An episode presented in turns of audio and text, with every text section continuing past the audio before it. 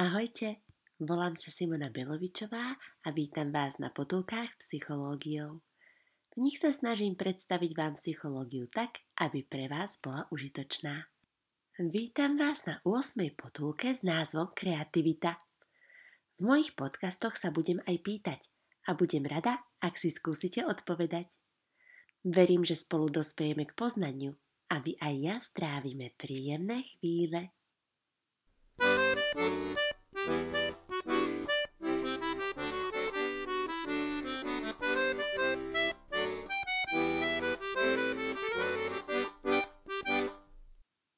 Kreativita je cieľavedomý, organizovaný proces objavovania poznatkov a spôsobov premeny okolitej skutočnosti, ktorý prináša novú, vyššiu spoločenskú hodnotu. Z historického hľadiska existuje viacero psychologických prístupov ku kreativite. Freud vravel o egoobrannom mechanizme sublimácie, cez ktorý sa naša pudová energia transformuje do umeleckých diel. Nie je to výskumne dokázaný predpoklad. Patrí to ku kritike Freuda, o ktorej som rozprávala v druhej potulke. Ballas pristupoval ku kreativite vedecky a v roku 1926 ju opísal ako proces, ktorý má štyri fázy. Prvá fáza je preparácia, príprava. Zahrňa všetky naše doterajšie pokusy riešiť problém a celú našu predchádzajúcu prípravu – kam patrí výchova, vzdelanie, skúsenosti, metódy myslenia a tak ďalej. Druhá fáza je inkubácia. Je to nosenie problému v mysli, keď sa explicitne nezaoberáme riešením, ale implicitne na ňom pracujeme a v našej psychike pomaly dozrieva nápad. Tretia fáza je inšpirácia. Nastane, keď náhle objavíme nápad, ako riešiť problém. V gestalt psychológii sa to nazýva ako aha efekt alebo vhľad. Štvrtá fáza je verifikácia, overenie. Na záver nápad hodnotíme a spresníme, aby sa dal realizovať. V konkrétnom kreatívnom procese sa môžu jednotlivé fázy viackrát prelínať a opakovať. Napríklad, ak prerábame bývanie, preparácia zahrňa naše poznatky o usporiadaní obytných priestorov, aj naše prvé pokusy navrhnúť prerábku, ktoré si prípadne kreslíme.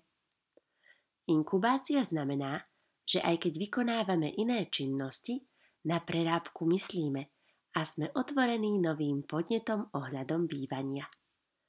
Inšpirácia je, keď prídeme na to, ako navrhnúť priestorové riešenie prerábky. Verifikácia je, keď premýšľame, či je náš nápad realizovateľný a dotvárame ho do konečnej podoby. Poznáte veľmi kreatívnych ľudí? Aké sú ich vlastnosti? Platí základné zistenie, že kreatívni ľudia sú vždy inteligentní, ale inteligentní ľudia nie sú vždy kreatívni.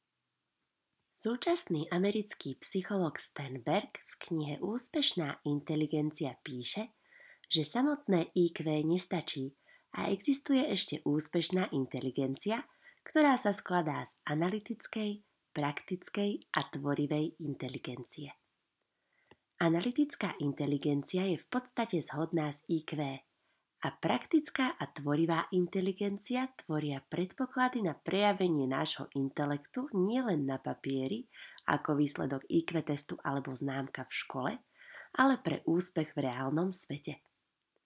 Stenberg využíva výskum literatúry, kresby, reklamy a vedy a ukazuje, že práve psychická schopnosť kreativity je kľúčom na dosiahnutie životných cieľov ako úspech v práci, podnikaní, umeleckej tvorbe a tak ďalej.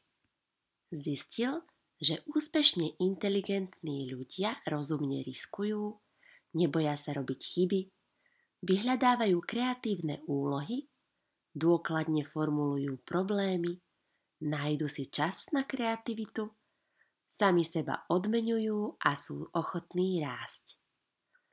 O odmeňovaní odporúčam vypočuť si tretiu potulku a o psychickom raste štvrtú potulku psychológiou.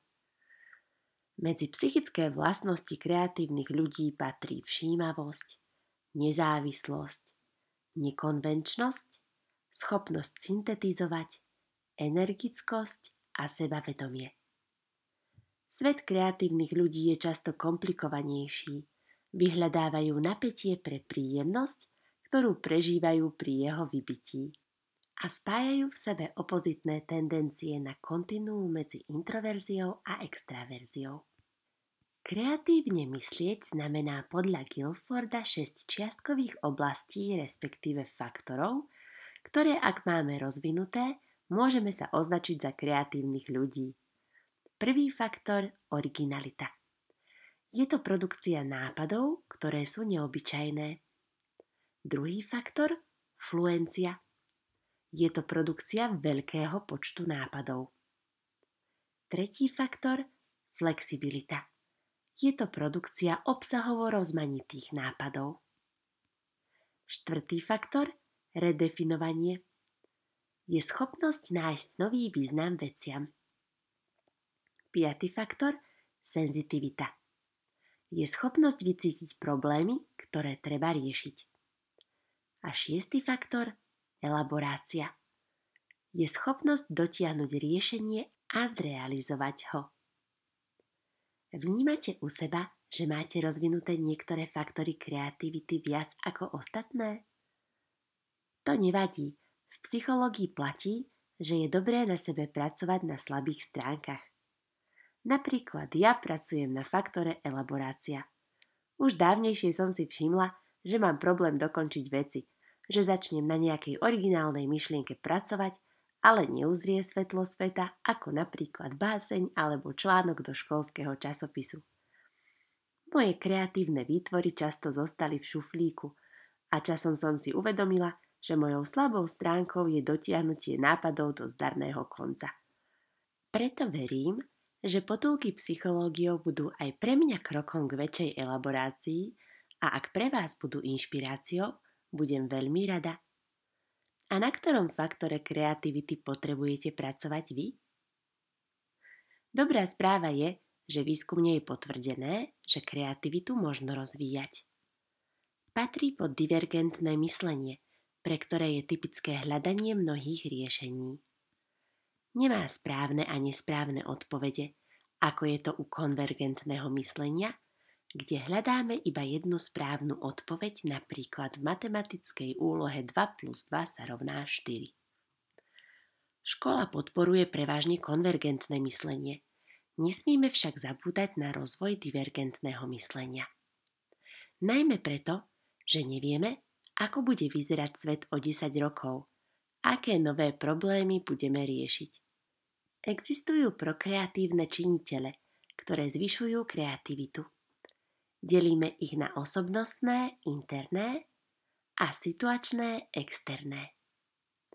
Osobnostné činitele máme v rukách my. Môžeme trénovať sebadisciplínu, realistické sebaocenenie a vnútornú motiváciu rozvíjaním nášho EQ. Tipy na to nájdete v šiestej potulke. Situačné činitele majú v rukách iní, alebo ich máme v rukách my na rozvoj kreativity iných, napríklad našich detí alebo žiakov. Máme vytvoriť hravý, nehodnotiaci kontext a byť autentický, ako som o tom rozprávala v štvrtej potulke, a k tomu využiť situačnú motiváciu. Inovatívna metóda brainstormingu je založená na fluencii čo najväčšieho počtu nápadov a hoci vznikla v reklamnom priemysle, aj my si môžeme denne vyčleniť 15 minút na vymýšľanie nápadov.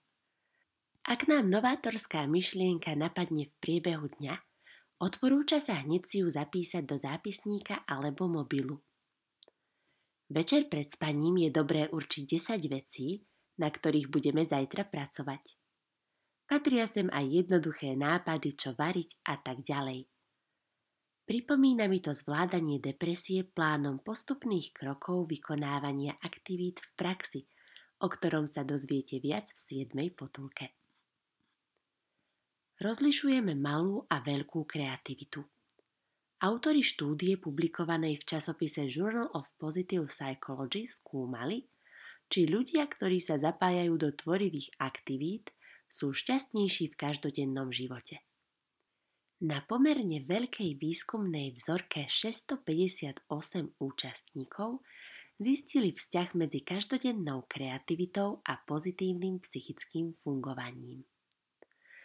Ľudia, ktorí sa zúčastňujú aj menších kreatívnych úloh, ako je varenie a pečenie, sú energickejší, pohodovejší a šťastnejší. Každodenná kreativita sa odborne nazýva malá kreativita a vyznačuje sa krátkodobými dôsledkami. Jej dosah je ohraničený na bežné situácie a problémy. Veľká kreativita predstavuje významný prínos pre spoločnosť.